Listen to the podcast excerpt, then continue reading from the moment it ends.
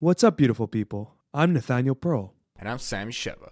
and welcome to Curious Chimps Podcast, a show where we explore the infinite complexities of the human experience. We do not endorse anything illegal, so please consult the doctors, do your research, and for the love of all that is holy, be safe. All right, let's talk about drugs. Curious, curious, curious chimps.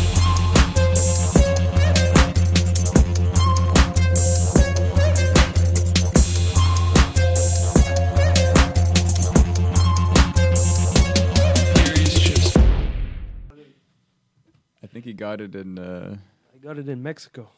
yeah. Ah, yeah.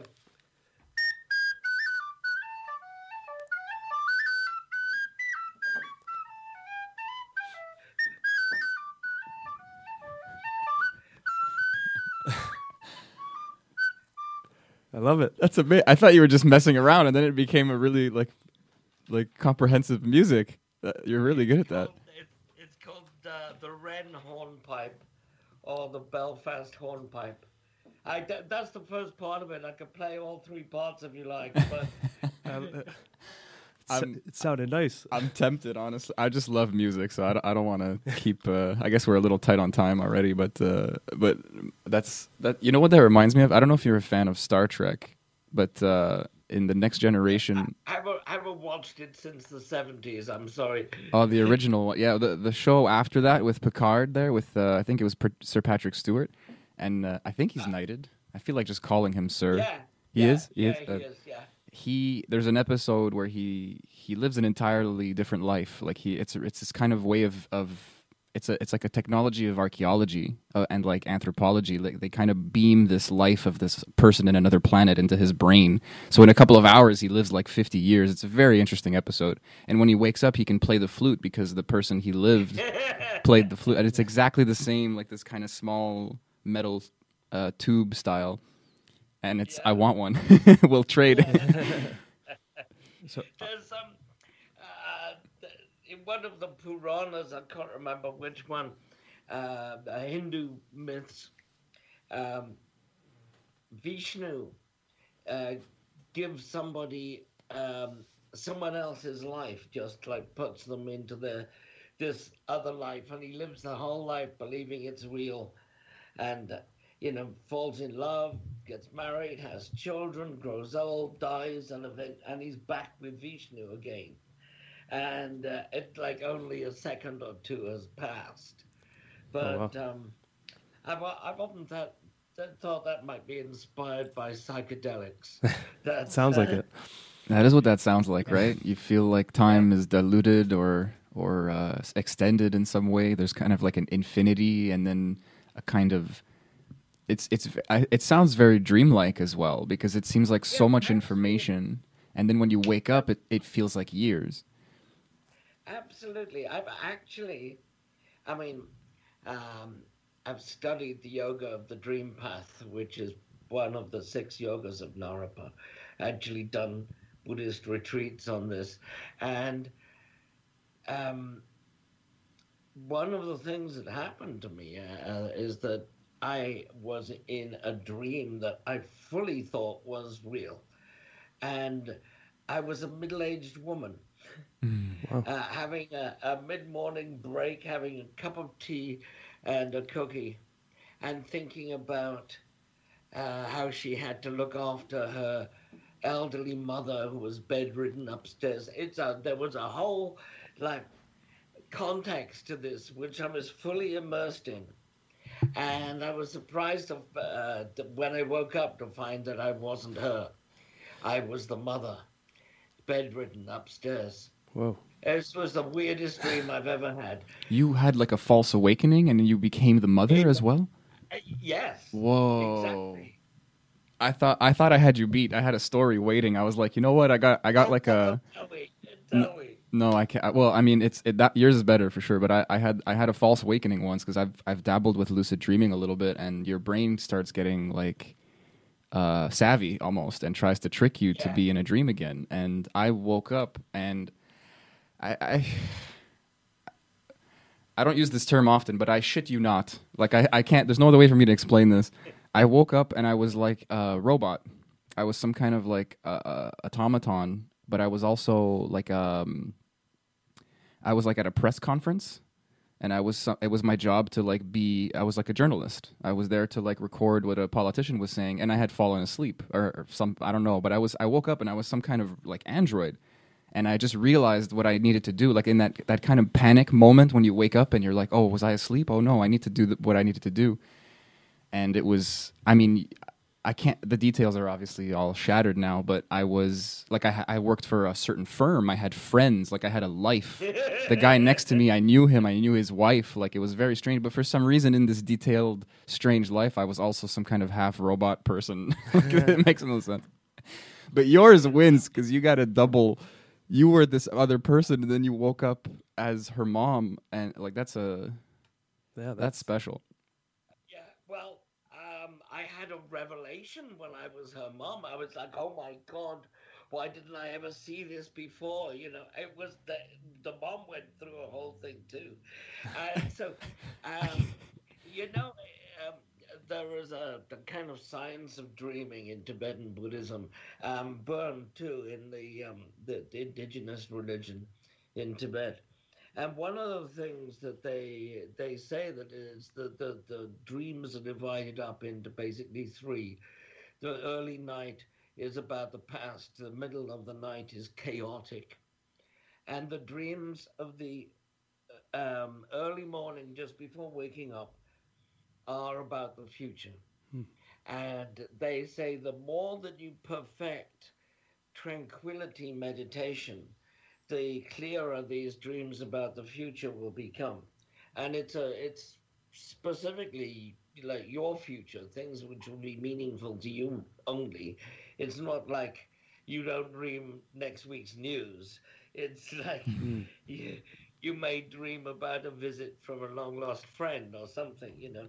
Yeah, it's it's less prophetic in the in the grand scheme, and it's more of like It's your personalized. yeah, like almost your anxieties or like these It's sensations. almost, almost like you're remembering the future. Oh, that's cool. I oh, you know what I realized? I, like we just we just spilled into conversation. I, I get the feeling that we're gonna uh, have a really fun time already. But uh, like we we don't really have a format. You know, we just have a nice long conversation, and it's the best. You know, but uh, if you wouldn't mind. Uh, introducing yourself a little bit, just giving us your, your Oh. name and your creds and your and that that's this really interesting book that we didn't get the chance to to read, unfortunately. But uh, the just the title made our ears fly up. So Well, yeah, I I brought it out in case uh, you had any questions, but um, we have so many. if, your, um, if your your um, audience hasn't come across it, I would heartily recommend it. It's like 400 and something pages and um, uh, chock full of information. Um, my is Mike Crowley, and um, I come from Wales. Um, I uh, had a life as a um, software engineer, which brought me over to California, and I somehow got stuck here. Um, and Many do. uh, yeah, people do. I may be going back to Wales soon. Let's see. Um, while in Great Britain, um, back in the 60s, I um, ran into a uh, Tibetan Lama and first of all became friends with him and just used to hang out with him uh, on that basis, going to the movies together and such. And then after a few years, um, I became his student and formally took um, the um refuge and um, five vows called Pansil uh, with him, and he gave me a Tibetan name, and I was a, formally made a lay member of the Kagyu lineage. Um, I stayed with him for several years, eventually um, becoming ordained as a lama, a lay lama, not a monk, um, but a, an official teacher of uh, the Kagyu lineage. Um, over the years, I have noticed several um, references to um, psychoactive substances being used within this tradition. And Um, the, this is known uh, in Sanskrit. The sacrament is known as Amrita. Um, in Tibetan, it's called Dutsi. There is another tradition of um, um, psychoactive plants in Tibet, uh, where they use indigenous plants, and it's called chulen. Um, all of this stuff I found very interesting and filed away tidbits of information for many years until um, in the mid 90s I wrote up a paper on a myth which is about Amrita, about the sacred sacrament, and um, connects it with urine drinking. So um, my um, uh, interest was piqued by this uh, because, as you probably know, there is a tradition of urine drinking connected with the Amanita muscaria mushroom. Um, I, d- I have a vague uh, information. Uh, I don't know if it ties into it, but I think someone told me about. Um, uh, not it wasn't it wasn't amanita. Uh, it, it was the it was the green mushroom, not the red one. I always compare. I, they, they they they they're like a reference to a video game, like to Super Mario Brothers. It just has like those white dots, you know. But the green one was very poisonous, and they Ah, they used to feed yeah. them to like a slave or something, and it would it would functionally kill them eventually. But then they would drink the urine, which would be kind of like filtered, and and it would be. Well, um, the if you ever see a green mushroom, it's infected with something. It's not. uh, Don't touch it anyway. But the red mushroom with white spots, Amanita muscaria, uh, contains a psychoactive substance called muscimol, um, which is not very toxic at all, but it is. Um, it, if you you you could kill yourself if you had a real lot of these mushrooms. You know, you're in uh, um, a mushroom eating contest, you might you know verge on toxicity there. But the um, winner will die. yeah, but but um, they also the mushrooms also contain a related substance called ibotenic acid, which is a little bit uh, psychoactive, but a lot toxic. Uh, So, um, your liver actually detoxifies the ibotenic acid by a process called decarboxylation and turns it into, guess what? Muscimol, the psychoactive stuff, which isn't toxic so much. So then you excrete it. It goes from the liver to the kidneys to the bladder and you piss it away. So you can actually have uh, more muscimol in your urine than you ate in the mushroom. So it makes sense to recycle it. And when places where drugs are scarce, like Siberia, that's what they do. So um, it's not necessarily going through a slave, as it uh, wouldn't. They um, uh, slaves are a you. bit thin on the ground in Siberia anyway, but um, uh, and the mushroom's not that toxic. The toxicity is due to the ibotenic acid, and um, so they say that um, in some of the first writings on this uh, that were done by a Swedish army officer um, said that five or six people can get high off the same dose of mushrooms just by drinking each other's urine. So it's interesting to see this uh, coming up in um, in terms of this um, Tibetan myth, uh, which um, is presumably a translation into Tibetan of an earlier Indian Buddhist myth because it resembles in many ways um, an Indian myth called the churning of the ocean, in which um, the gods and demons, the gods and anti gods, um, asuras, um, a bit like the Titans in ancient Greece. They um, they churned the ocean, which was made of milk, by turning a mountain upside down, balancing balancing it on the back of a giant turtle that was Vishnu, and wrapping a giant snake around it and hauling it back and forth so that it spun, spun like a um, a churning post for a thousand years, and all these various substances came out of the ocean, like uh, cream comes out of milk, or butter comes out of cream, and um, they can all be seen as um, metaphors for Soma or Amrita. Uh, Soma was the, well, literally, it just means juice, that which is squeezed out. And that was uh, what the Vedas were about. But the Vedas wrote about red and blue um, entities, red and blue throated, they call them. So, um, uh, these, um, uh, the, this is covered in the book. They, they both the Hindu story about the churning of the ocean and the Buddhist version of it, and that was just the first one I found. There are other versions which reveal other little details too, but um, so that's where I'm coming from. I eventually compiled it into a book, and uh, um, that's what I just showed you. But so, did you have uh, some type of psychedelic experience that that kind of propelled this into study, or is it just from hearing stories and and putting the pieces together and discovering it that way?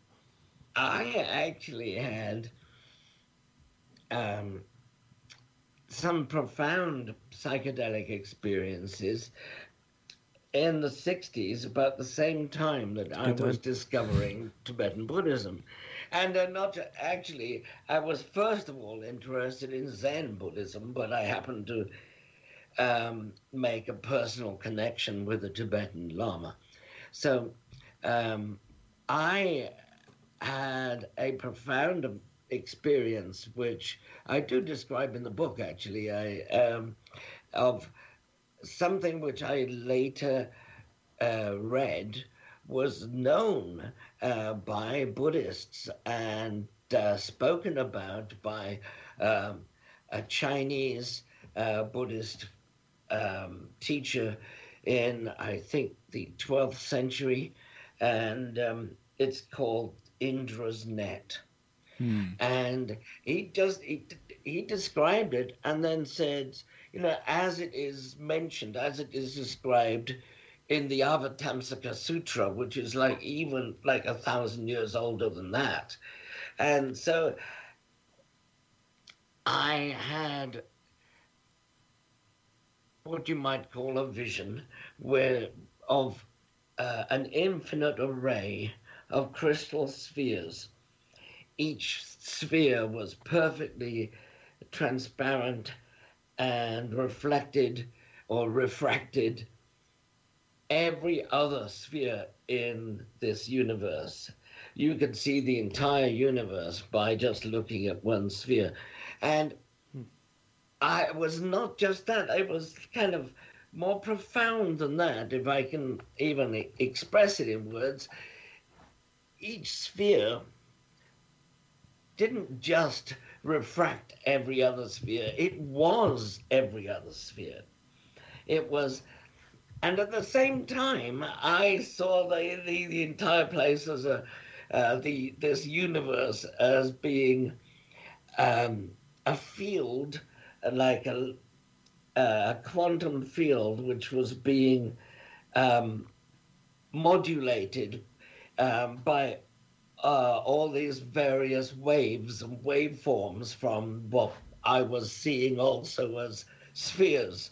And so um, it was kind of the, the wave particle duality at the same time as as Indra's net. And um, so I, I deduced from that either when I read what it was called and what it was, you know, that other people had seen it, I, I thought, well, either I have found a sneaky back door into um, like some uh, awesome mystical experience, or the guys that um, explained it back in the uh, 12th century and before, they were taking these drugs too.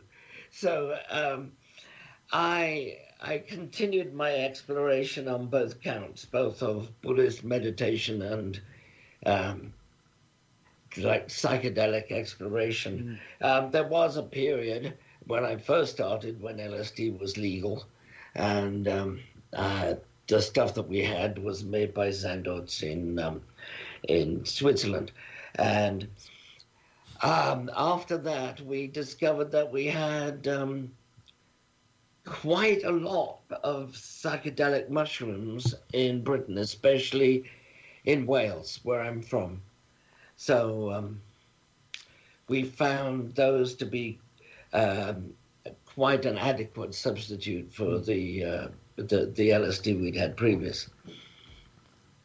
So Interesting comparison. yeah, I, I don't think I've ever had like real LSD, so I can't speak. But I, I find it interesting. Like a lot of people seem, um, let's say the traditional uh, ideals of of, of uh, Buddhism or or any religion really is kind of like a clean living, and then psychedelics are kind of viewed as a drug. So there's a lot of times in people's minds. Uh, where these things don't mix. And uh, i'd love to because for me I, I don't think i've found a proper mix for them either but i know that it's there. As one is definitely leading into the other in some kind of information sense. Um, I I think not only do they overlap, my book is not about whether they should, but it's about the history of um, psychedelic use within Buddhism, the actual uh, documented use, and in some cases, I show that there are Japanese drawings from the 9th century which enable you to identify the actual species that they were using. Like um, Psilocybes uh, liniformans and Psilocybe argentipes. These um, uh, these are quite um, definitely uh, depicted in the art of the ninth century. So.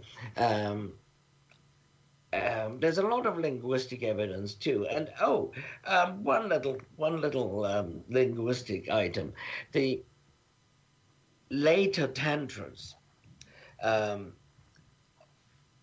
spoke of a fivefold amrita, a fivefold um, elixir. Amrita, by the way, means elixir of immortality.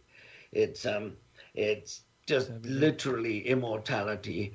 Um, mri, die, mrita is like death. The actual word for death is mrityu, but amrita is no death, so immortality. Um, so not to be confused with amanita, which is Greek for mushroom.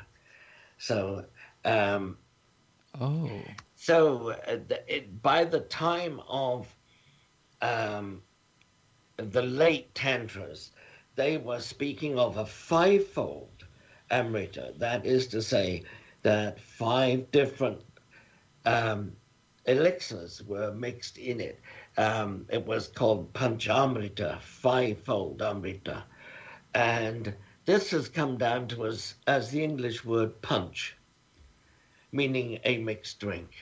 It was originally ah not related to the to the fist punch, which comes from the Greek, um, and um, that's funny I, just thought it because you, you you you wrap your five fingers so i thought it meant like right. uh, Ah, yeah, but uh, that that that's that's very interesting, a, co- a linguistic coincidence, I think.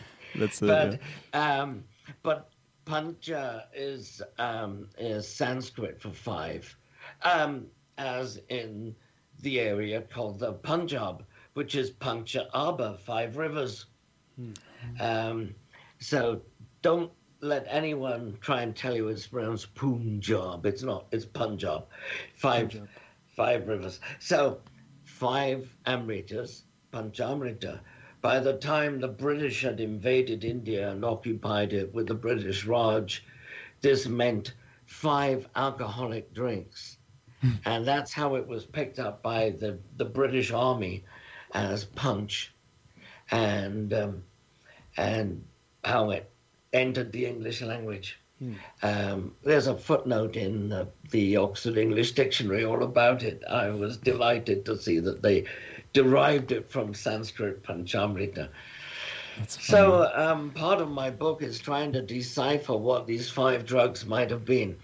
Um, I cover 72 different plants altogether, um, and um, uh, also point out that uh, such things as the cult of Tara uh, may have been um, an uh, ayahuasca-like um, sacrament that's um, based on acacia bark. Um, uh, because Tara seems to be associated with acacia.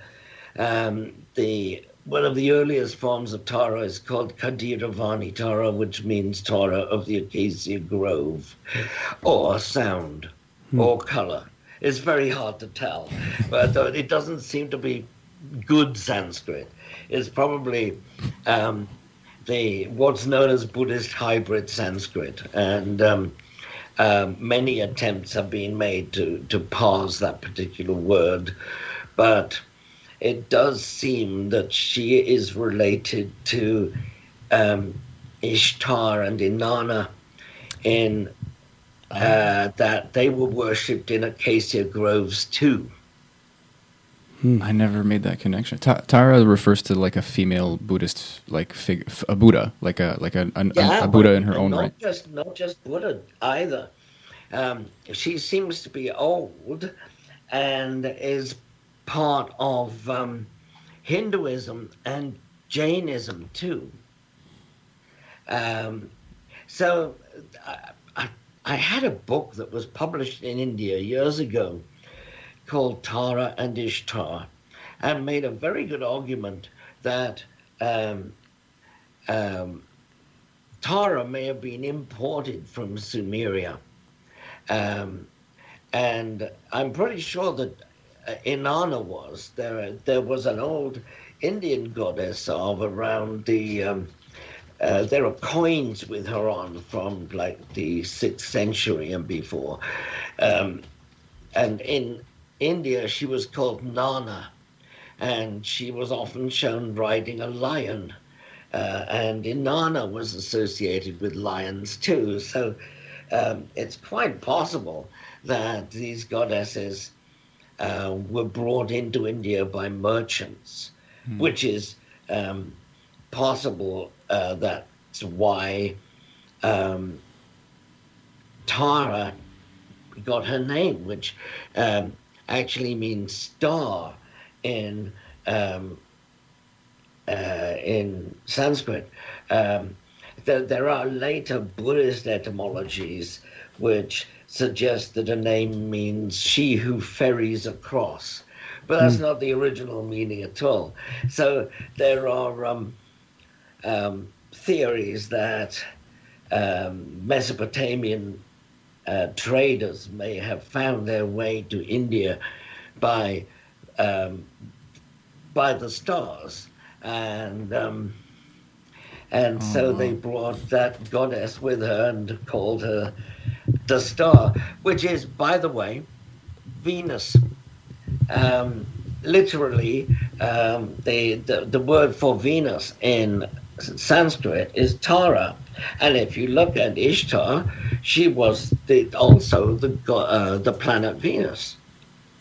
Uh, there's a lot of uh, correspondences, um, including the use of um, acacia, um, the acacia groves, which um, is apparently still used for um, um, purposes of intoxication, if you like, in the Middle East.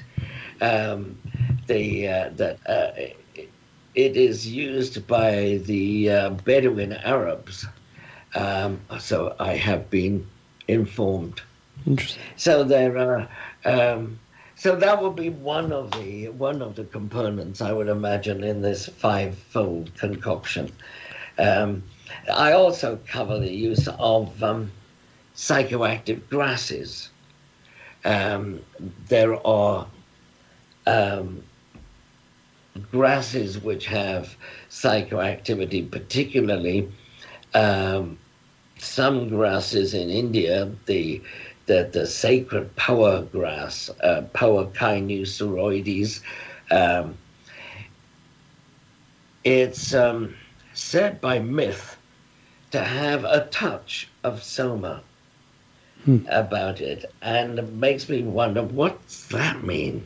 Is it slightly psychoactive? And I found out why that it can be infected by um, a fungus, an endophytic fungus called Acremonium, which produces um, um, substances similar to those that are produced by ergot, but much more efficiently. And so, if they had a way to separate, um, the, maybe by simple solution, I don't know, um, they could separate ergine or something, which is um, lysergic amide as found in morning glory seed.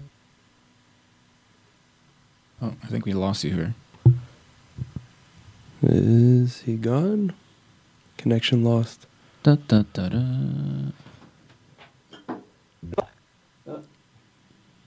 Oh, I think we got you back. Can you hear us? Oh, hi. Yes, Yeah. I can. I didn't lose you at all. No. Oh, okay, good. We're We just- back. we, you just froze on our end for a second. So it's it's quite possible that um, um, having a touch of soma means that some of this species, some individuals of this species will have it and others won't, and they would just have to um, pass down the information about which patch of, patch of grass to use. Find And that- by the way, I reminded myself the Hawaiian baby wood rose.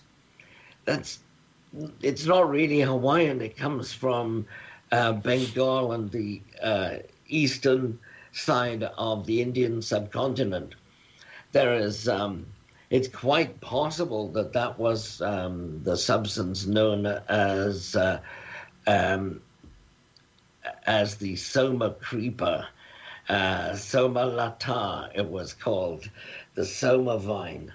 Um, not much research has been done into that at all. Uh, there are um, references to various kinds of um, of uh, psychoactive substances all over the uh, um, the scriptures, Hindu, Buddhist, and and even like Taoist stuff.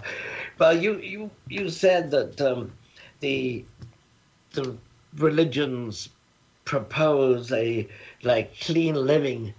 Um, It seems I'm that's wrong. why these these things were considered secret. Um, it wasn't like they broadcast them uh, and uh, um, you know spoke of them openly. They they wrote tantras, which are like deeply secret. They have, um, according to some writing, um, in Tibet in the 11th century, someone wrote to explain tantras and said they have seven levels of secrecy. Now that it is well known that they use a secret code called Sandhyabhasa, but they, a lot of tantras are actually um, shuffled in their pages too. You don't know which uh, which page page to read after next. Um, So um, they um, seem to use a lot of puns, and um, if you can read Sanskrit, it seems like the the puns are not that hard. Um, and also, um, significantly, I found this out between the uh, first and second editions, so it's there in the second edition. There is uh, there are uh, scriptures which quite clearly state these goddesses are actually plants, not just not just the plant species, but they also symbolize the experience of the plants. Uh, so this goddess is what getting high on this drug uh, seems like. You know that that's that that actually comes out quite explicitly in uh, um, some uh, some traditions. Well, even sense. like ayahuasca, it, it comes in the form of a of a snake most of the time. So a lot of the depictions of ayahuasca is with a with a snake st- a snake uh, entity, a very and then you see the serpent is a, is a very common theme in a lot of religious texts and stories. So it's just Yeah. that alone I is fascinating. I wondered about that myself. Yeah. and um, had um, um, had some lengthy conversations about that. There's um, oh, there's behind me on the wall, by the way, is um, um, an ayahuasca manta. It's uh, an altar cloth that's um, been dyed with ayahuasca and then had concentrated ayahuasca painted on top of it. That's so, awesome. and you know, if yeah, if I ever wanted to have uh, an ayahuasca trip, we could always just like drink the laundry. Yeah. so um, It's it's beautiful, but it's oh, funny to it- think. it's it's very well done. It's phenomenal, I think. Um, I have a friend who is um, um, a- an ayahuasquero, a um, uh, a shaman in Brazil, and um, uh, he makes some exquisite ayahuasca, um, which doesn't make you in the slightest bit queasy. Definitely don't throw up on his stuff. Wow. Um, but it's really, it's really not my um, cup of tea, if you like. I was really Um, hoping you'd say I that. get too many side effects with it. Okay. So, um, oh, my friend, the shaman, suggested that uh, I just take a lot more. I, That's. That's a lot of people's advice these- when it comes to ayahuasca. so you, Yeah. ju- you haven't drank enough yet. keep, Yeah. keep going. Yeah, that's right. I've heard that that's too many right. times. But I wanted to go into these all these entities and all these depictions in different texts and different religions. They all come down to some weird animal human morph morphism in a sense, and it's so when you take a psychedelic drug, you have these kind of visions or these kind of blurred lines between separation between you and whatever. Um, that's for me after my psychedelic experiences, uh, it makes so much sense that religious texts at the roots started from some type of visionary experience. And even when you go into the story of Adam and Eve, the the forbidden fruit just sounds to me like some like a psychedelic experience that she she she had. right? Um, it. I'm I, I'm with you as far as the um, uh, myth is concerned, and these like these uh, apparent revelations and and stuff. There is a layer of the psyche which, you know, is full of that those archetypal energies. Um, but when it comes to the actual iconography of of deities, I find that it's at least in the Buddhist and um, Hindu context, um, they have um, the number of arms necessary to hold all the implements, the um, and things like that. But oh, that's funny. um, There- there's the like a there's like a practicality to it sometimes. Yes, uh, but it's like look at what implements they are carrying, and um, d- do they have any hidden meaning? Um, also, do they uh, um, uh, do they have any punning meaning? Uh, for instance, um, a, a deity might be holding a book. Now, book in Sanskrit is patra. Now, atapatra means um, a parasol or a mushroom. So, could a book just be like saying shrooms? You just like drop the first part of the word off. So it could be a tapatra or patra. Um, there's an interesting story in the um, in the um, book called the 84 Mahasiddhas, um, and it's about all these Buddhist masters who um, were ordinary people or they were um, like broken, defective people or they were kings or whatever. They just took their own particular um, personality and turned it into enlightenment. All very interesting stuff. A lot of it's very symbolic and uh, weird. Um, several of them are about uh, Amrita, are about using this sacrament. The very last story in the book um, is about someone who isn't even a Buddhist. He's a Hindu, an alchemist called Vyali, and he lives in a town called Patra, which, uh, or in other versions, Apatra. Um, so this could easily be a, a corrupted, not necessarily corrupted uh, like uh, accidentally, but um, deliberately foreshortened um, atapatra, parasol or mushroom.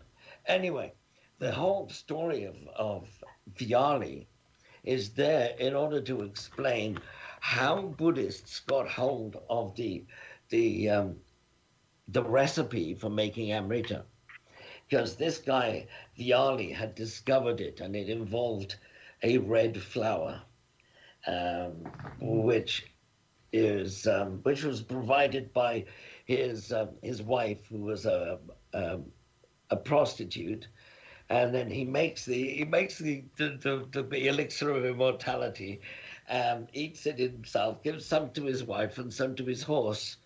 So he's got an immortal wife and an immortal horse, and they go off into some distant island and live happily ever after until um, this um, uh, Buddhist Mahasiddha called Nagarjuna um, goes there with his magic flying sandals, and he swaps one of the flying sandals for the recipe. So that's how Buddhists got the recipe for Amrita. I mean, I'm sure there's a really um, common sense story hidden in there somehow, but um, the, the story we've got is um, quite extraordinary. It's it seems like you're just dealing with so much. Uh, I mean, obviously, there's so much time in between the truth and and you trying to figure it out. But it is this kind of like uh, scavenger hunt also, and it's fueled with with all the imagination of the individuals and all the all the etymology and all the, the literal sounds like you're saying. Sometimes there's just like puns or abbreviations and and obviously a lot of um, personal imagery you know of the time that's going to fuel like you said sometimes they just got a bunch of arms because they need to hold all the things that are important. It's not about the arms it's about the things. So it's like you there's so much detective work involved in this and you're even saying soma like when you said when you said that other plant that other the the grass with the fungus eh, like is soma like the first thing i thought of was not necessarily the imagery or the ev- invoked um uh like deities but more the feeling. Because if someone takes like uh, lsd and then shrooms and then salvia and then uh, ayahuasca and iboga there's common there's literally common feelings. And it could be that simple as well. They're just like oh it's the same it's a similar feeling. It's soma like i take soma it's a thing uh, that Mm. might be a deity or a kind of feeling a name of something But ambiguous. They said, I mean, what what it actually said was that it had a touch of soma to it. ah so it was more scientific it- if anything. Yeah, so it's like how I interpret this meaning, well, some of these species do and some of these don't, and it's still still important in some um, uh, Buddhist initiations, like you were given this, the uh, two pieces of this grass to put under your pillow and under your mattress uh, the night before you have um, an initiation, and then your dreams are interpreted. And if they're inauspicious, you don't get the initiation. I Uh, like but Um, oh, it's also said that that's what the Buddha used for his um, uh, his seat when he sat in meditation and became enlightened was bunches of this um, uh, grass called durva or uh, kusha. It has a few different names in Sanskrit. I, I- I wonder if this is a kind of like an obvious question, but it's referring to the elixir of immortality, and and it's it seems like that's interchangeable with enlightenment. It's not necessarily to live forever, but there's this kind of like like what are they referring to? What do you think is being referred to when they talk about immortality? Well, of course, it's it's not literal immortality, and Damn it. it's, it's a term that came. Oh well, uh, you know, sometimes it's construed like that. Mm-hmm. That um, certain people who did um, imbibe with this elixir are said to be still alive as a result of it. You know, and so Padmasambhava, who would be like oh, I don't know, about 1500 years old now, um, were, supposed to be still around subduing demons and the like. So um, I think he's, to be honest, I think he's slacking. Uh, but, um, Good point. but um, then again, you know, um, I to, to um, sidetrack a little. Uh, when um, climbing sacred mountains in China with an old friend of mine, um, we were actually introduced to a gentleman who had been sitting in meditation for um, over 1200 years. And um, he was 99 years old when he sat down in meditation. Um, some people may have said he's died, but he looks perfectly alive. Um, the clothes, his robes are hanging off him in shreds, but he looked he looked younger than me. I mean, younger than I am now. He looked about forty something. But So you came across name- this uh, this individual. I, I'm sorry. You came across him during your hike. Uh, no, no, no, no. Um, um, we were um, hiking around this mountain called Jiuhuashan, Okay. and um, we came to this one um, temple, the original oldest temple in the uh, area, founded by a, uh, um, a Korean monk called Kim Gogak. And we we entered it. There was a very dark meditation hall. We we bowed and sat down in meditation, and we meditated for a while. And um, when we got up, there was this monk who'd been standing there the whole time and wandered over to us and said, um, "Would you like to have tea with the abbot?" And we went, "Oh, well, yeah, fair enough. We'll have tea with the abbot." So we walk into this this like dining room, which is a total contrast to the dark meditation hall. It's all like light and airy. And there's about a dozen people sitting all around this long table, and they're all waiting for us. And they tell us that the, there's a, uh, a young nun who acts as a, an interpreter. And um, um, they they say that they'd heard that there were two foreigners, two white guys in the area and wondered what we were doing there. And because people had said that we were Buddhists. And we said, yeah, it's true. And they were um, amazed. And they said, "There- there are American Buddhists. And I said, well, I'm not American, but sure, there are lots. and um, and so we had tea. We, you know, chatted for a while. And just as we were about to leave, the abbot says via the uh, interpreter, Would you like to meet the founder? And I'm like, Toujours la politesse. So um, we, uh, we said, Why, of course. Me knowing that the place was founded like 1300 years ago almost, you know. And I thought it must be a mistake in translation. Yeah. Um, but they took us to this like room behind the shrine, the meditation hall. There's a little room where the guy is just sitting there, just sitting meditating, uh, or in the position of meditation, with completely normal flesh and skin. This is not a mummy. This looks like a guy who's just been sitting there for a couple of hours, maybe, but you know he was going to get up anytime soon. And he and I mean, you just you didn't see him do anything else the whole No. time you were there. No, we were introduced to him, and like uh, you know, like Reverend Kim Go this is Mike Crowley, this is Steve Aldrich, and um, so we were formally introduced. He didn't respond, but that's you know, I I just a little aside there because mm. we were talking about immortality, and this guy was he could be well on his way to immortality. That's I don't know; it's hard to tell. It is. I'm, I love that you made the distinction. You're like, well, he looked like he was meditating. I don't really know what he was doing. I found that funny. It's an intelligent distinction. Maybe he's just doing his taxes in his head. Who knows? Quite so. Uh, Ah, so that was a fun Um, digression. so the the term um, immortality was devised by whoever composed the Rig Veda. The Rig Veda is the oldest of the four Vedas, and it's basically a bunch of chants which are spoken, sung somewhere in between speech and singing, but it's kind of chanted rhythmically at the Soma ceremony called the um, Yajna or Agnihotra.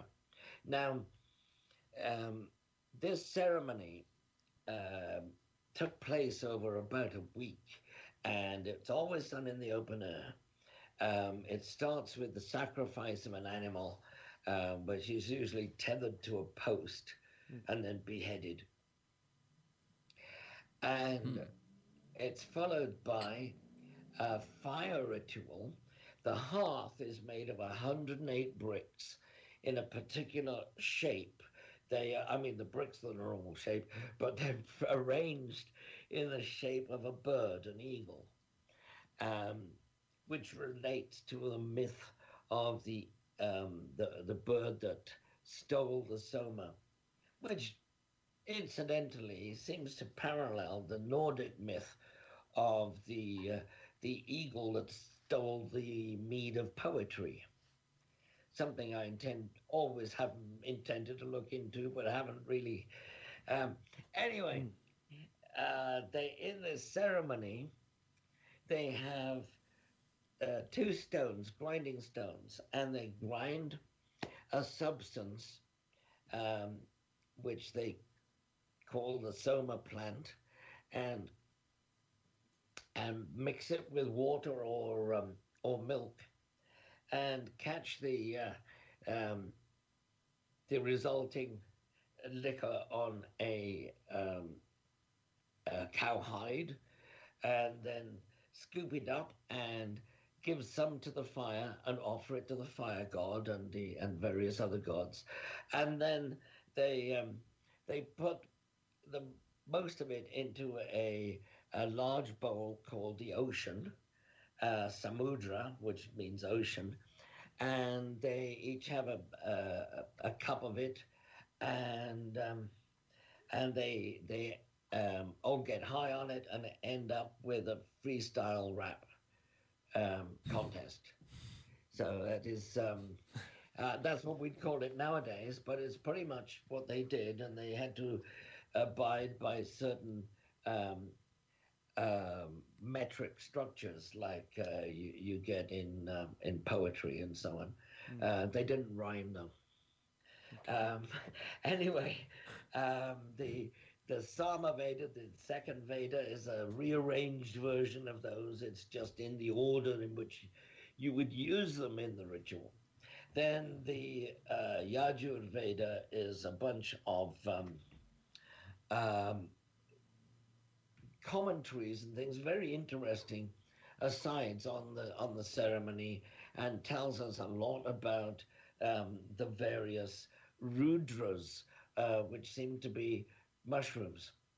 Um, they uh, it says there are red rudras and there are blue-throated rudras, and they are known to um, the boys that fetch water from the spring. No, the girls that fetch water from the spring, and the boys that he- tend the cows. So the boys that tend the cows um, will know about the blue-throated rudras, and the girls who fetch water know about the red rudras. And there's other such tempting tidbits like this throughout the Yajurveda. The Atharva Veda is mostly um, uh, evil averting spells.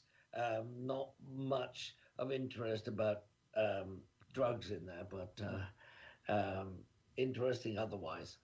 Uh, very. I didn't know that it was like kind of a in sequence as such, and like kind of decrypting one from the next, uh, like like a kind of uh, like a There like a also additions um, almost. Yeah, uh, that, but there are also like commentaries, um, separate commentaries, like uh, um, the Brahmanas comment on the Rig Veda, and they tell you interesting things like who you can buy soma from, how to cheat the soma seller. Because the soma seller's evil, and you know you've got to cheat him because he will do it to you. So get your retaliation in first oh, it's evil. It's really evil. And so it tells you, like for instance, it it, it tells you to uh, do a bait and switch. Like Uh, show him your best cow, and then when he produces the soma, snatch it from him and give him your worst cow. So um, That's uh, if, fascinating. if it's if if it's um, if there are no cows involved and it's just you know a monetary transaction, it sh- tells you to to beat him with a stick wow. until he gives you the money back, and it doesn't stop there. It t- actually tells you what kind of stick to use, which is a which is a mottled bamboo. If you were wondering, are you ever going to do this to your uh, your dealer? I was hoping it was some spiritual reason, but it sounds like a bam- like it's just a good stick. You just want to make sure it doesn't break on you. stick. And a real switch, as it were. a, a lot actually um, it's always assumed or not always but often assumed that the vedas are full of spiritual information and advice. They're not. They're not. They're basically um, like the prayers are for um, more cattle faster horses prettier wives and better luck at dice. It's like really it's like not much different from the ancient romans really. Um, It does sound like a kind of black magic, you know, like just kind of getting getting an easier life, Yeah. sacrificing an animal here and there. Absolutely, and it wasn't until the um, Vedanta, which is like after the peak period of the Vedas, Vedanta may well have been um, like a recrudescence of indigenous wisdom, um, just expressed in Sanskrit, in Vedas language. Oh. And it and the Vedanta literature, the Upanishads, are genuinely spiritual. They are about you know uh, far loftier um, topics than are spoken of in the Vedas.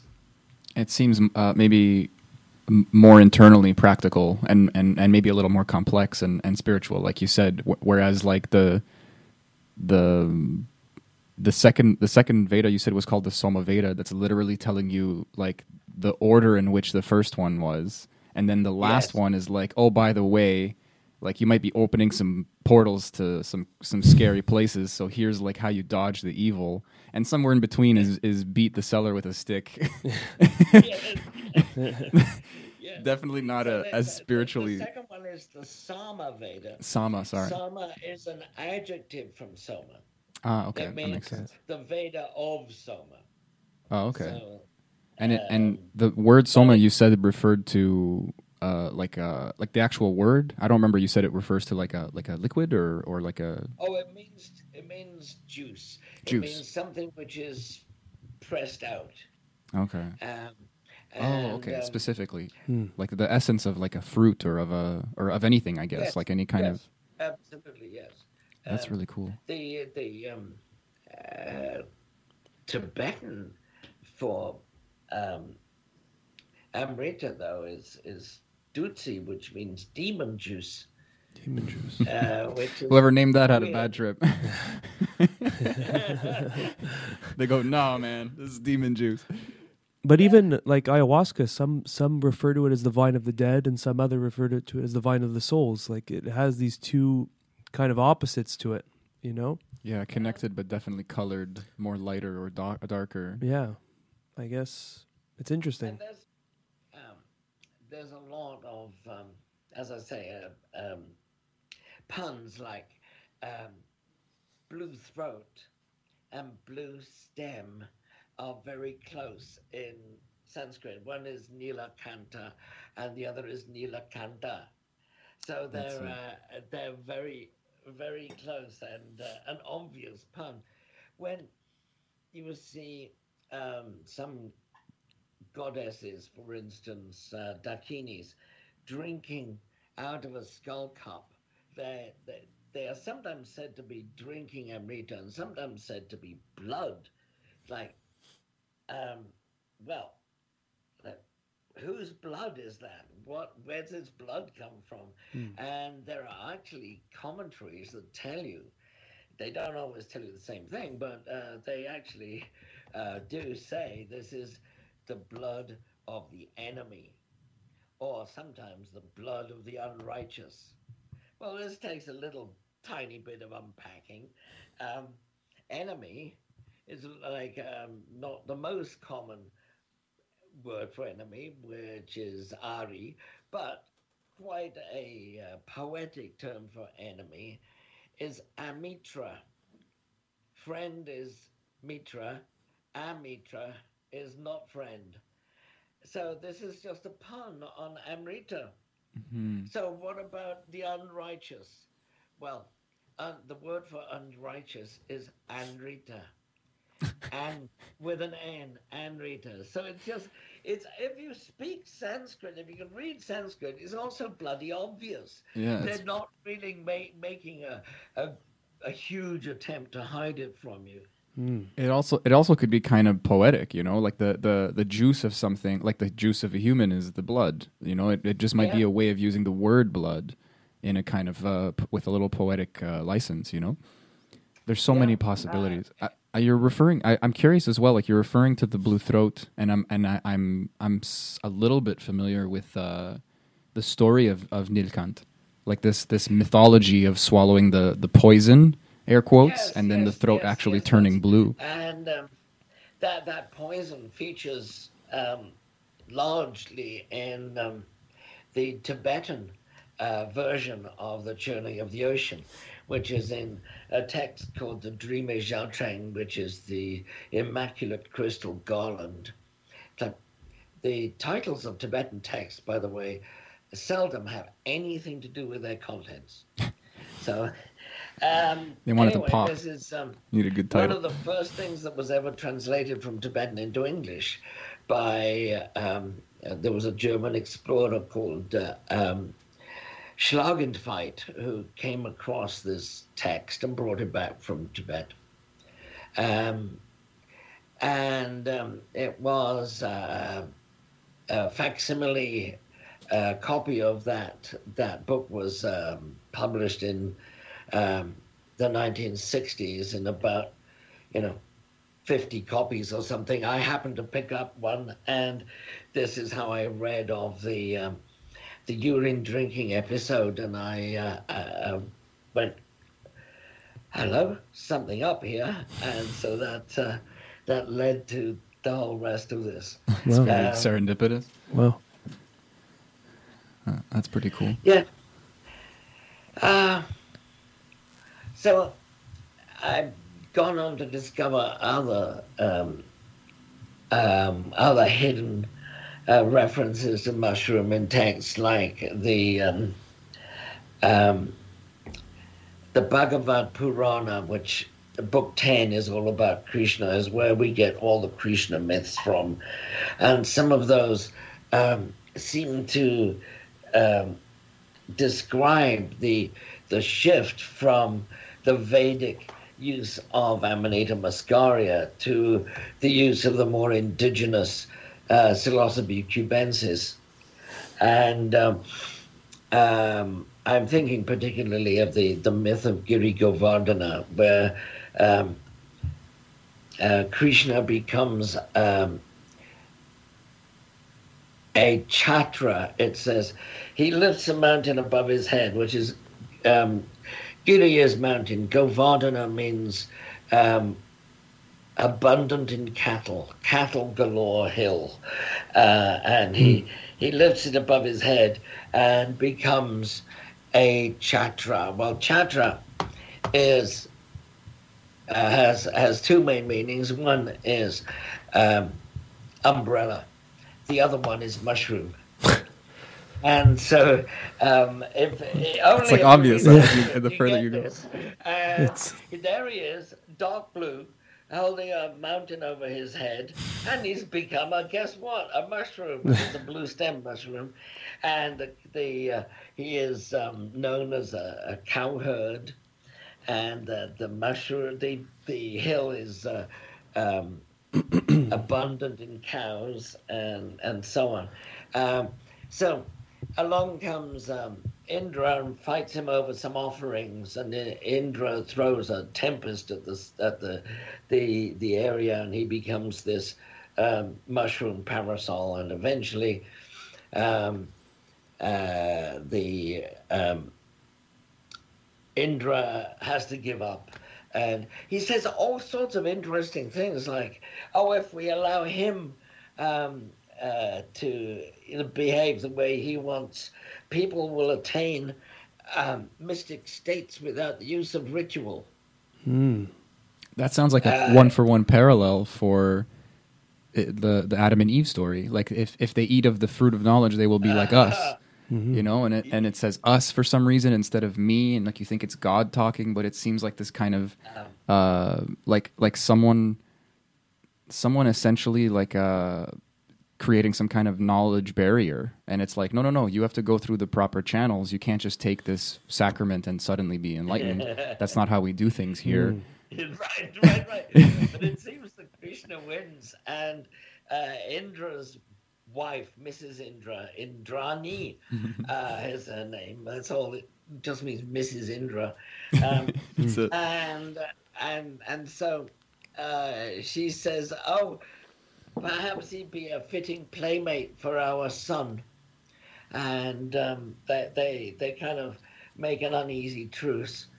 Then the interesting thing is, immediately afterwards, the next chapter, there is um, uh, a speech from um, Kamadhenu, um, the wish-granting cow, um, who is also called Surabhi, like the most beautiful, and um, she is she is a cow, and uh, but she was one of the things that were made at this churning of the ocean, and um, strangely, her udders don't give milk; they give amrita. And uh, she gives this eulogy in favor of Krishna and says how, um, uh, you know, he's uh, opened up this way to uh, um, enlightenment, if you like. So um, it's it's almost like his, let's say, uh, like um, a kind of open secret, a nudge, nudge, wink, wink. Kind of, it's about the mushroom, really, kind of thing, which I'm amazed has got lost or seemingly lost. Um, and um, there are other there are other little giveaways like um, his um, uh, when he's a baby, he's placed under a cart um, uh, to put him in the shade out of the way. They put him underneath the cart, but with his tender shoot-like legs, he pushes the cart over. This is like the traditional, like mushroom under a paving stone kind of thing. Um, also, when he's born, he's covered in powdered cow dung, and mystic syllables, protective syllables are written into it with cow urine. I mean, this is this sounds like something which has grown up out of a cow pat. Yeah. Uh, Which is where you would So- find the psychedelic mushrooms that would grow out of cattle, uh, the cattle dung, and then which get what's what's always blows my mind is that the cow is the sacred animal in India. It's it's and worshipped from the rear. Hmm Did you wow. know that? I did not know that. I didn't know that. You no. worship the arse of the cow, not the face. Wow. That's just inherently funny. I don't even know. and and the um, uh, the goddess Lakshmi in some places is uh, on her annual day she is worshipped in the form of a pile of cow dung. Um, Whoa. That's funny. yeah, so Oh man, Um, I I was in India for that day in the north, and they they usually they clean the cow shit because there's cows just wandering the streets, and they didn't that day, and I didn't know why, and you just reminded me now, and I wonder if it's the connection. that's probably it. That's crazy. They just Um, they're like, nope, la- la- sacred. Lakshmi has a um, uh, uh, a son called Kardama, which means cow shit.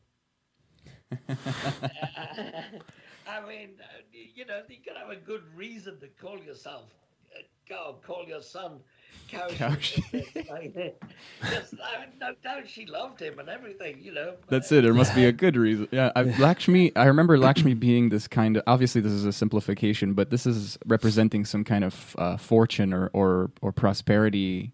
I guess recently, or my exposure of it is that it's a kind of financial gain. But is there a It's- connection there? It's weird, actually. You should mention that.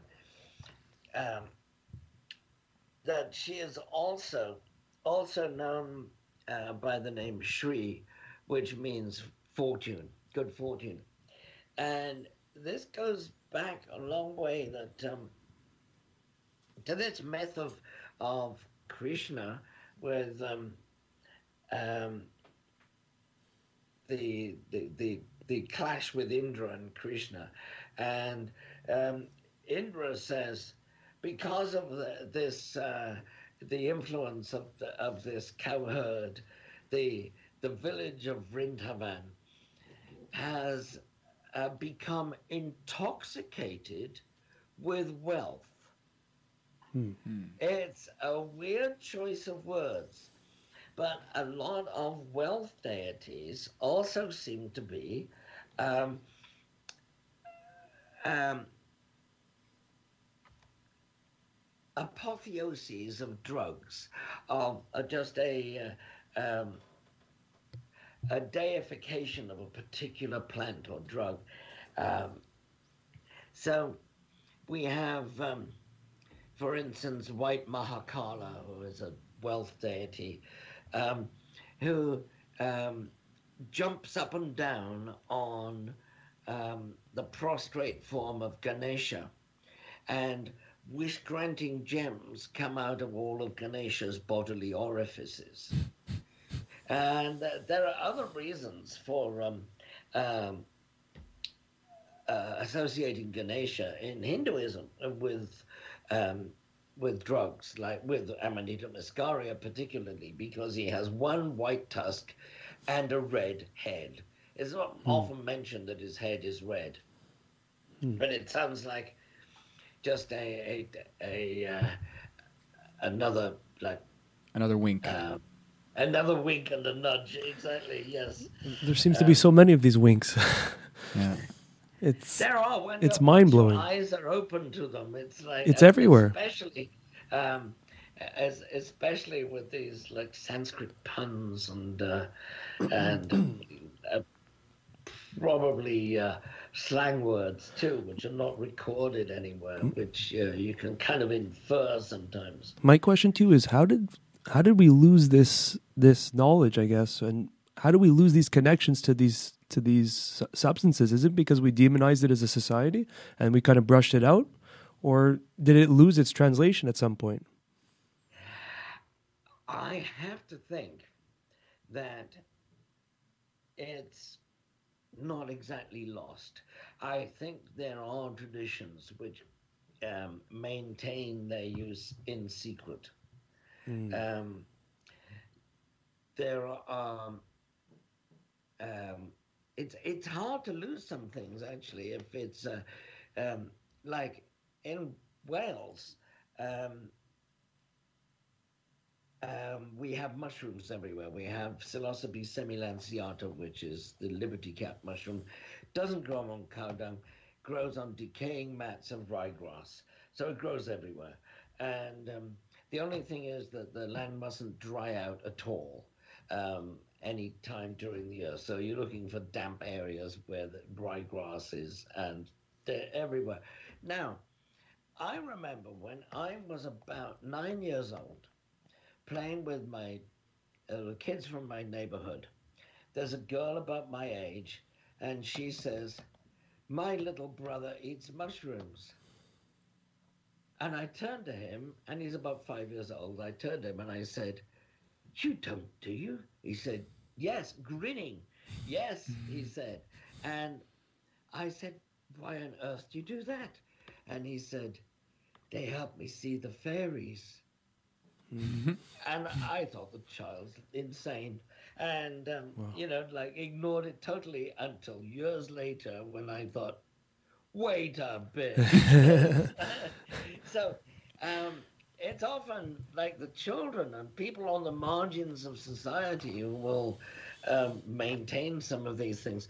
Actually, further to that, when I knew what these mushrooms were, and by the way, in in Britain, there are no small brown mushrooms um, that are poisonous, unlike in the United States. Um, so, you know, here we've got things like Galerina autumnalis, which grows right amongst wavy caps, amongst uh, um, cyanescens. Uh, so you've got to be careful. In Britain, you can just gobble all the little mushrooms and, until something happens, which is obviously what this kid did. so a little later, well, I'm in my 20s, and um, uh, we're looking for mushrooms on a Welsh hillside, and a kid like comes up to a, a friend of mine and says, "What are you doing, Mister?" He says, "I'm looking for mushrooms," and uh, the kid said, "Bit old for that, aren't you?" Wow. That's funny. So, yeah, so it's hard to lose the uh, the the the the knowledge if it's right there under your feet. I think you're right. I think it got pushed into secret because I'm based on probably the societal laws of that time and the, the going beliefs of the power structures. I can see it in parallels even today. There are a lot of ceremonies of mushroom ceremonies, ayahuasca ceremonies are usually done more in secret, even in today's times. You know, Uh huh. hmm But- I don't know though. Sorry, I- my cat keeps adjusting my laptop. lid. Yeah, no, we noticed it's it's adorable. Uh, Um, I I just uh, I was thinking. I mean, this is a stretch, and I'm sure it's it's kind of a you need, you kind of need like a conspiratorial mindset to kind of guess a pattern and then see if it survives with the information you have, in a sense. But you're we're talking about the connection with these deities of prosperity and how they're often connected with uh, a psychedelic sacrament or something. And I'm wondering now that you mentioned the the those other uh, books, um, maybe it became demonized because it became a source of prosperity.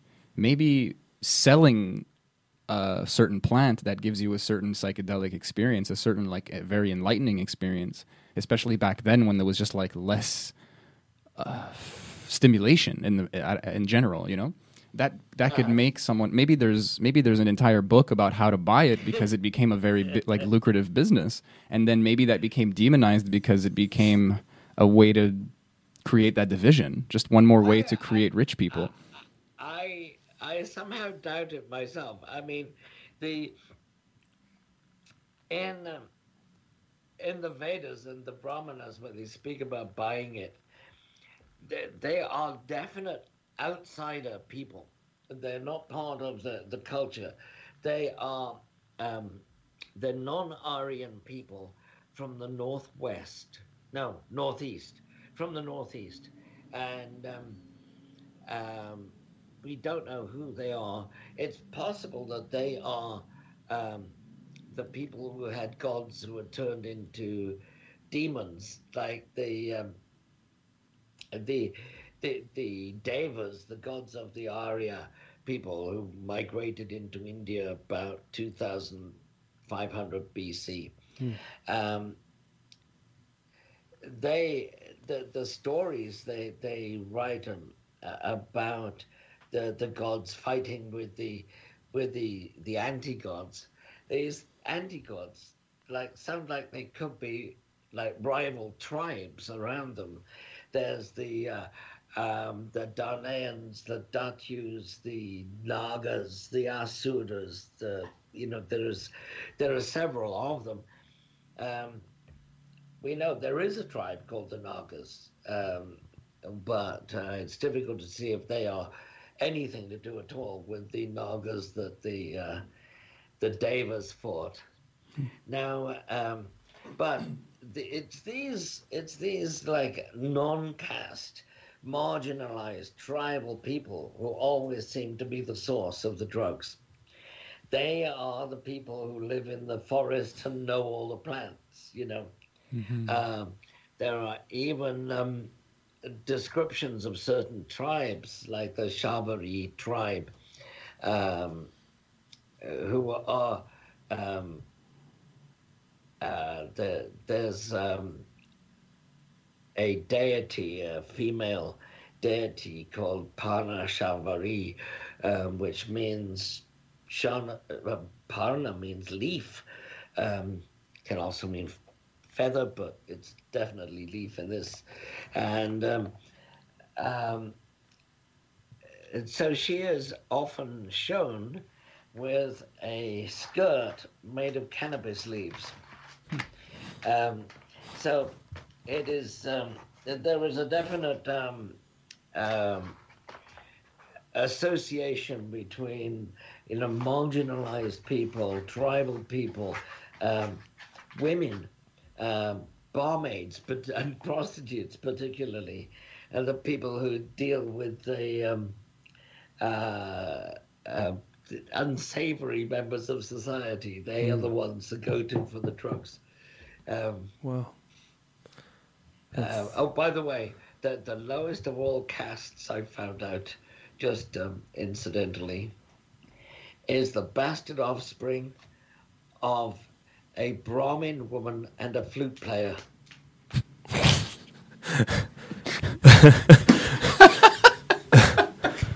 Interesting.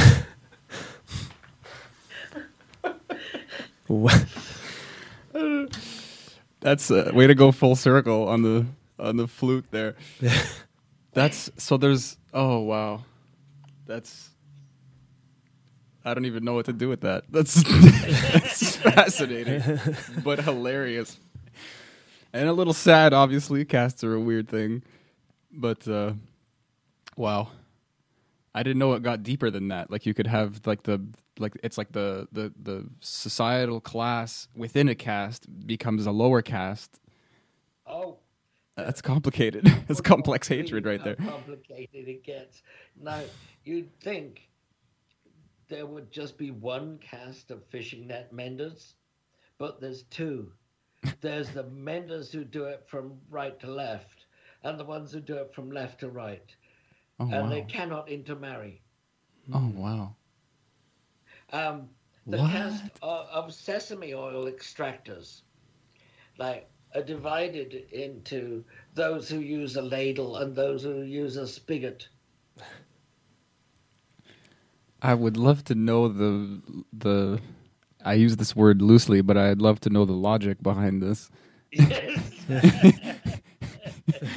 yeah, you, you can write, you know, um, uh, like highly emotional romance novels about the the torment. Oh, for in sure. a, you know, a, a star-crossed lovers who are from different branches of the net mending caste. Yes, absolutely. It would- yeah, probably make a But, uh, Bollywood movie out of it. I see the parallels of our of our society. We have weird things that are just like proper and improper, and we have a little bit more open here, I guess. But there's some places where just crossing your feet, for example, is a big insult to a lot of people. You know, oh yes, so it's absolutely. so these are I think are just like the balls of societal. Oh, very Yeah. bad. Yeah, No, yeah, yeah. Not to do that. Yes, where you sit on your feet so you don't expose your soles to anyone. Yeah, People are weird, man. that's the that's the human that's the human condition. I am so I'm so fascinated. Like you're you're I can't wait to read this book because it feels like it mixes like a, obviously like just history and anthropology and etymology and and a bit of a bit of psychology, a bit of like like how do you understand colloquialisms and and and vernacular from from literally millennia ago. And and then there's all this kind of uh, like maybe a tad of of of like this psychonaut mentality of of of uh, hope so. chemistry even. hope- yeah, yeah, I would, I would hope so. I'm uh, um, uh, trying to uh, bring that stuff into focus. I'm writing another book at the moment, which is, I'm not sure if it's one book or two. It's either a um, uh, Buddhism for psychonauts or um, psychedelics for Buddhists. Yeah, you don't know. You what know, I think it could be two books. Like one of one of those like you remember you, you're too young, but in the '60s and '70s there were like books called Ace Doubles. They were produced by the Ace Publishing Company, and they were two books. So and they were like they had two front covers. Oh yeah, Just yeah. like you, you turned it upside down, and it was a different book. Interesting. So maybe I'll do that. You know, maybe, I would. uh, It'd be very clever. Like if if you you'd have to kind of think about the way you write it, so that they could possibly kind of Right. merge in the middle, and then it's like some kind of uh, almost like a palindrome in terms of the. It's very psychedelic. Uh, yeah, yeah. It'd be a very strange. Like it doesn't matter which way you read it. It's it's it more it more matters which one do you identify with more. If you're a Buddhist, like here's your introduction to psycho psychedelics. If you're a psychedelic, if you're a psychonaut, here's your introduction into Buddhism, and then the the kind of that's twist. what I was thinking. Yeah. There was like um, um, somebody uh, I know is in the um, uh, Student Psychedelic Society. I, I can't remember what it's actually called, and she's um, uh, she runs the uh, uh, group at Princeton, and she she remarked that Buddhism seems to be a natural fit for uh, for psychedelics and uh, for um, you know having having done a bunch of psychedelics, Buddhism seems to make sense. Well, that's kind of how it happened to me, and I was um, uh, I was also fortunate to have a very um, open-minded and um, um, not uh, dogmatic teacher who uh, I was able to spend um, like all day Friday with for several years. So I had a teacher all to myself long before most people had heard about Tibetan Buddhism. I uh, I, I I got it like straight from the horse's mouth, if you'll excuse the expression, but. Uh, um, yeah, straight from the Lama's mouth, which is gives you an entirely different, like, wrong impression. yeah. The, uh, excuse the pun of the expression at this point. when you first said the word llama, I thought of a llama, like a llama, like a like the animal, and I was like, nope, nope, Sammy, That's- wrong context. But uh, Sasha Shulgin was um, terrible for puns, and um, he he once said to me like a um, a one L Lama uh, is a spiritual teacher in Tibet. A two L Llama is an Andean camelid. What's a three L Lama? I said, I don't know. And he said, a big fire in Boston. a three L Lama. I don't get it. Alarm- a, a three alarm fire. Oh, a three alarmer. You gotta use the accent. Son of a bitch. I got it. Yeah. I like it. I'm so embarrassed. I had to get walked into the punchline. I I've failed myself. Here. No, that's really something. My, my fault for telling it wrong.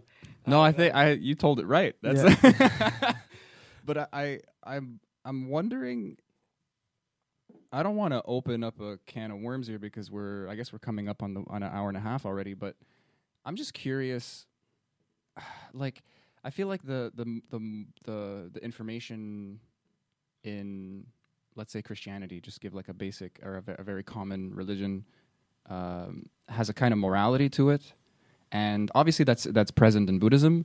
But you're saying like you know the the psychedelic experience kind of lends itself to Buddhism and vice versa, probably.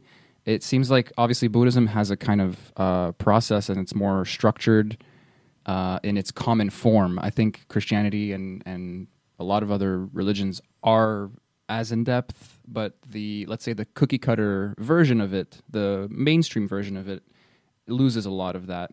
But with Buddhism, it always has a forward facing mentality of being a science, sort of, and very much complements the chaotic, mystical, and spiritual experiences of of uh, psychedelics. Uh, It complements it in a way that it rearranges it or maybe consolidates it. It doesn't complement It's it. a, it, it's a way of um, experiencing and dealing with what is.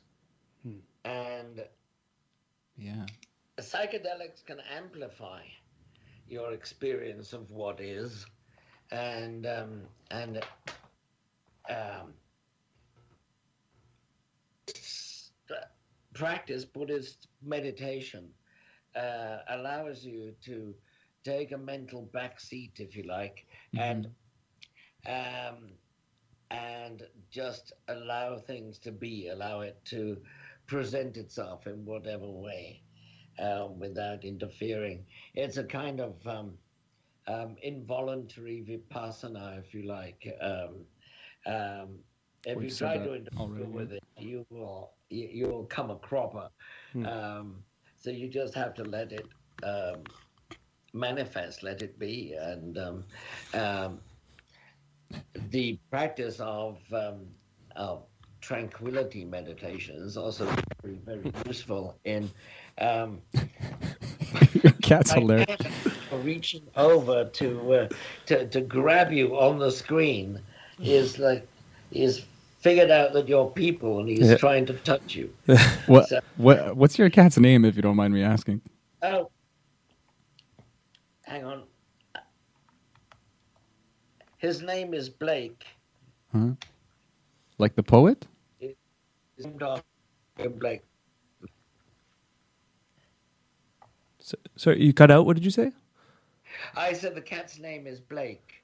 He is um, is named after the poet William Blake. Nice. Good call, Sammy. Because he Yeah, looked like that- a, when he was a kitten. He looked like a little tiger. Wow. So uh, it was like tiger, tiger, Burning burning, bright, bright, in yeah. the forests of the night. That's What immortal hand or eye could frame thy fearful symmetry? It's a terrible, terrible um, eye rhyme there. I, I always dislike I me too. It's kind of jarring. Oh, fearful, fearful symmetry. That's what it is. Frame thy fearful symmetry. Yeah. Um, you ever um, ever read the comic Watchmen? Uh, no, I just saw the movie. I haven't actually read the. haven't. Oh, the comic has so much more in it. There's a uh, there's a chapter called um, "Fearful Symmetry." It's brilliantly done, so that there's a, um, a full two-page spread in the middle. Go forward and backward from there. Every page is laid out in a mirror image. In every frame, the person who was speaking in one frame is now listening. The person who was in hmm. in the foreground is now in the background. Holy You know, it's That's and amazing. you won't notice it unless it's pointed out to you. It works so well. and not even pointed out clearly, like just kind of hinted at, In like secret. in secret. Yet again, Like- what like- the fuck is with people? Just That's- tell, just tell me what's going on. That's the mystery behind it. That's the childish ways of us, I guess, keeping Well, everything an I- I mean- adventure. Yeah. I I know because Alan told me about it when he wrote it. We, uh, um, That's so oh, cool. I I I, um, what one of my um, activities in the past was that I I wrote for Marvel Comics, um, Marvel UK for Oh. um, um, Doctor Who Weekly, and that's how I got to know Alan Moore. Cool. And No way. um, and so, but there's other things that happened, um, like in the first the first issue of that that story. Um, he, he writes a lot of detail. All the background is all written. And in the background of one scene, there is um, um, a plumber's van, and it says Gordian Knot Plumbing Company, which he thought was a you know a little funny aside. Um, the first thing you see in the first image in the book is a, uh, a smiley button with a splash of blood across it, and um, um, a little bit later in the same book, you got the Gordian Knot uh, Plumbing Company. A couple of issues later, a couple of comic issues later, a couple of chapters if you got the book. Um, the artist was researching one of the, the, the scenes on Mars, and he was looking at the uh, uh, NASA photographs of of Mars, and there is a perfect smiley face on the surface of Mars, and he looks up where it is. It's in the Nodus Gordianus Mountains, the Gordian Knot Mountains. What? And so, Wow. uh, and so this is like th- th- there there is weirdness afoot, which is not even planned, not not even um, uh, directed in any way. It's just the universe is weird. oh, it's, I love that, but it's like it. It's almost. I I take things like that as some kind of uh, a green light or like a thumbs up. The universe is like, hey man, keep making comic books or something. Like you're you're tapping into something. yeah. I look at it like checkpoints. It's like a like a little checkpoint. Like, yeah, you're going good. Exactly That's what it. you said. Some something is I- passing you I Gatorade. The same thing. I was like, yes, I, I think the same. uh, I have come across an awful lot, awful lot of um, coincidences in my life. Really amazing ones. Like, um, uh, a, a student of mine introduced me to his roommate, Lucas, um, who, who came from Poland. And I said, Oh, I taught in Poland. Well, what part of Poland are you from? And he said, Krakow. Oh, I said, my favorite city. Amazing. I loved it. I taught uh, uh, uh, as a guest lecturer at the Jagiellonian University at the Collegium Mino, where Dr. Faust is supposed to have taught and where he's supposed to have learned magic. And um, I, I say to him, uh, when the lecture that I, I gave there um, was about um, epistemology, about uh, what, how we know things and how is it expressed in the Buddhist Abhidharma and how it changes over time. Um, and um, at the end of the talk, a lot of people left to go and watch a soccer match. Um, I let people ask any question they like about Buddhism. Doesn't have to be about the lecture. And someone asked, sometimes we get a coincidence, and people say, uh, um, "Oh, that's karma. You have a karmic connection with."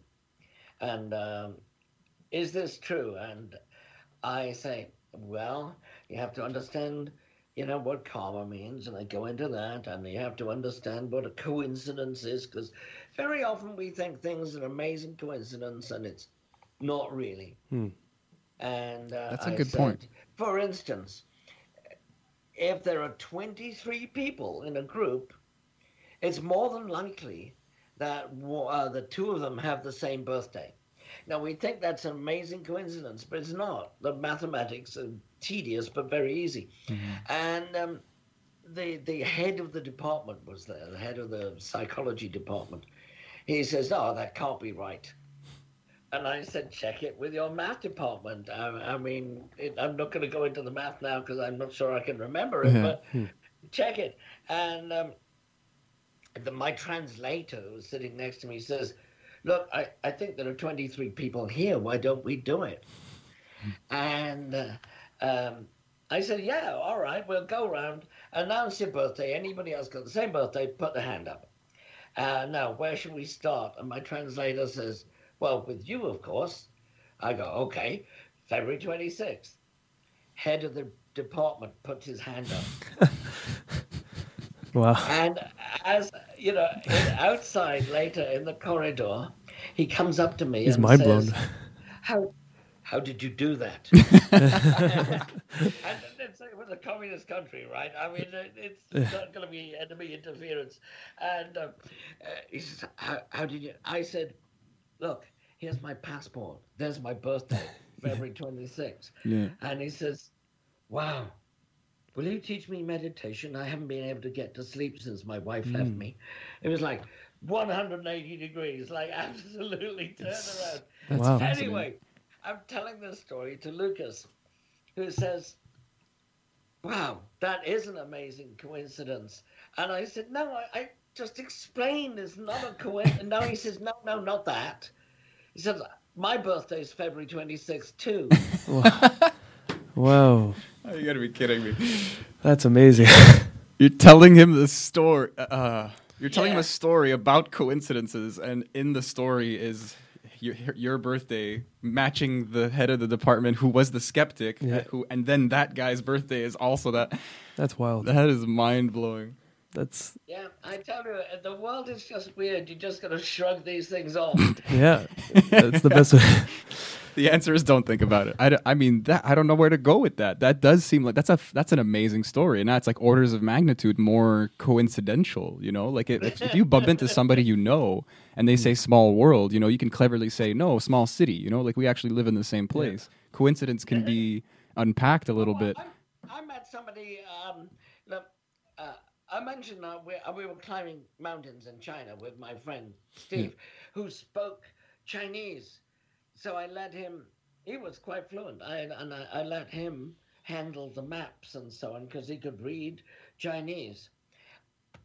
I was there six weeks with him before I realized he didn't know Chinese maps have south at the top. We were constantly getting lost. and we climbed, we climbed this mountain backwards and, um, you know, against the stream of climbers. There were only two of them going that way, everybody else was going this way. And, and I was coming up to this, this stage and I heard someone shouting, Mike, Mike. And I thought, look, I'm in China. I've never been here before. Um, it can't possibly be me they're talking about. It must be some Chinese word I don't understand. That's it. So anyway, I get up to this place, and, and there's this woman sitting down, swathed in uh, scarves and go- goggles on. She says, "Mike, what are you doing here?" I said, "I- "I'm climbing the mountain. What? Who are you?" And she laughed, took her scarves and goggles and things off, and uh, explained. Well, she didn't have to explain. I can see. Obviously, she's the woman that worked in the next office to mine, the next room to mine at Amdahl Computers in Silicon Valley, and uh, uh, she she was there with a husband who worked on the Stanford Linear Accelerator, and he was explaining to the Chinese how to make like nuclear accelerators, and she'd been given a guide to take her to scenic spots in China. And this was one of them. And the guide, oh, the poor guy, he was like, he was in the corner, his head in his hands, going white and sweating, you know, because he's like, oh my God, like nuclear secrets are being like passed from one to the other in front of me, and I can't do anything about it. Um, so, but but it was sheer coincidence. That's you know, incredible. there's another case where they think, oh, it must be enemy action. Yeah. No, It has was to be. Just pure coincidence. Oh god. I mean, do you, we? It's, I'm surprised we have gotten we've gotten this far without mention, mentioning the word lila. I mean, you're very familiar with Sanskrit, and I, I've heard this word Uh-huh. often, and it's it's Play. y- play. Yeah, It's, it's um, some higher yeah, power uh, is messing with us in some kind of loving way. Yeah, you mentioned that loving way because it doesn't just mean play. Hmm. It means foreplay. Oh, does it? That's amazing. Literally, it I love means that. foreplay. And they all like everybody who's like read these Victorian translations and stuff just has it as play, but it's a little more directed than that. That's fascinating. I'm so glad I brought it up. That's great. Mike, we gotta we gotta wrap this up. Yeah, we do. Unfortunately. Uh, this was awesome, and uh, we'd love to have you back on at some point to even talk about your new books and just in general to have you back on. Oh, cool. Yeah, I had fun too. I always like um, blathering on like this. Uh, Uh, it was great. We loved it. I, I I'd love to read your book and, Yeah. and come back more informed and have some better questions and stuff. Or it sounds like you just have a lot of cool stories as well. Like I just can't wait to have you back on again. Is is there any um is there any social media, anything you want to uh, direct people, any of the listeners, if they want to find you? Or obviously the book. Um, the book, Secret Drugs of Buddhism, has its own Facebook page. I have my Facebook page. I'm Mike Crowley on fa- one of the Mike Crowleys on Facebook. That's fair. And also, if um, as I get older, I feel uh, I feel I'm reading a lot more biographies and autobiographies, and I would like to recommend a really fascinating book to both you two and to your audience, which is called Divine Rascal. It's about it's a, a it's a real page turner, and it's a very very well researched book about the guy who turned on Timothy Leary, the guy who introduced Timothy Leary to LSD whoa. and um, um, he is um, yeah I, I will say no more the, the book is by, I'm sold. it's by Andy, Yeah. Andy Roberts who is a really good writer and a bit of a psychedelic historian and um, so That sounds uh, like a perfect not- storm. Yeah, I Yeah. can't wait to read that. Yeah. yeah so um, I, I, I just uh, I read it end of last year um, and loved it. It's the best book I've read for ages. Beautiful. So The, the Um, the title alone got me hooked. to Divine be honest. Rascal. Yeah. Divine Rascal, yeah. Awesome. Um, so about Michael Hollingshead, um, whose real name was Shinkfield, uh, but I, I'll let you find out all the rest. it's uh, it's a, a, a great, breathtaking book, as he was a really larger than life character. yeah. I Thank can't wait. thank you for that recommendation. That's Yeah, uh, that's, appreciate that. That's cool. Yeah. Throw in a- and, uh, another book. and, and, and of course, and of course, Secret Of course. Buddhism is That's it. like chock full of it, hundreds of illustrations and uh, uh, yeah. People can And- purchase this on Amazon. They can purchase it on Amazon, um, and um, from the publisher's own well um, uh, website, uh, Synergetic Press. So yes, it's full of fun for all, all the family, and um, uh, so packed with revelations and uh, um, hidden gems of obscure erudition. Fantastic. So. I can't wait, man. Uh, talking to you and, and seeing how your brain works and seeing all the information you've gathered, I, I'm I I am holding my breath to to Yeah. see a, a, a like a like your body like your work compressed into something uh, like into a, a book like that. So I'm I'm so tangible. Exactly Yes. yeah. Well, thank you again, man. Really, uh, really love talking to you. Can't wait to have you on again. I know Yeah. I've said it like ten times, but I really mean it. And thanks for your time. And yeah, it was a great pleasure. Really. Yes. Well, it was it was a pleasure talking, um, and I had no idea that chimpanzees could be so articulate. Yeah. Well, the the soma helped. Take care. Okay. Have a good one, man. Thank you.